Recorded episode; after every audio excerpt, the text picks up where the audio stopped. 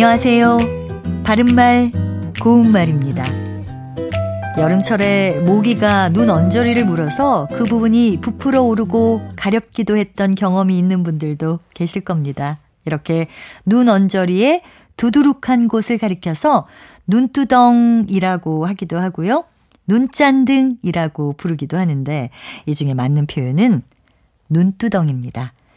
눈잔등이란 표현에서 보듯이 우리 몸에서 몸통의 뒷부분인 등을 잔등이라고 부르는 경우가 있는데요. 잔등은 등의 잘못된 표현입니다.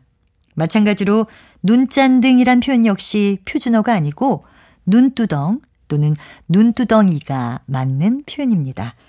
그리고 눈짠등이라고 부르는 것도 있는데요. 이것은 콧잔등 또는 콧잔등이라는 표현을 잘못 사용한 겁니다.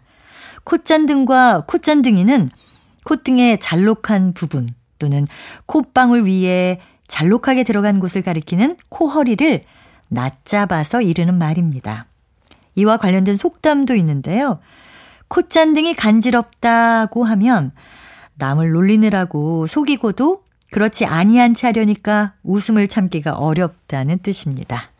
또 코허리가 저리고 시다란 속담은 몹시 슬프거나 감격했을 때의 심경을 비유적으로 이르는 말입니다.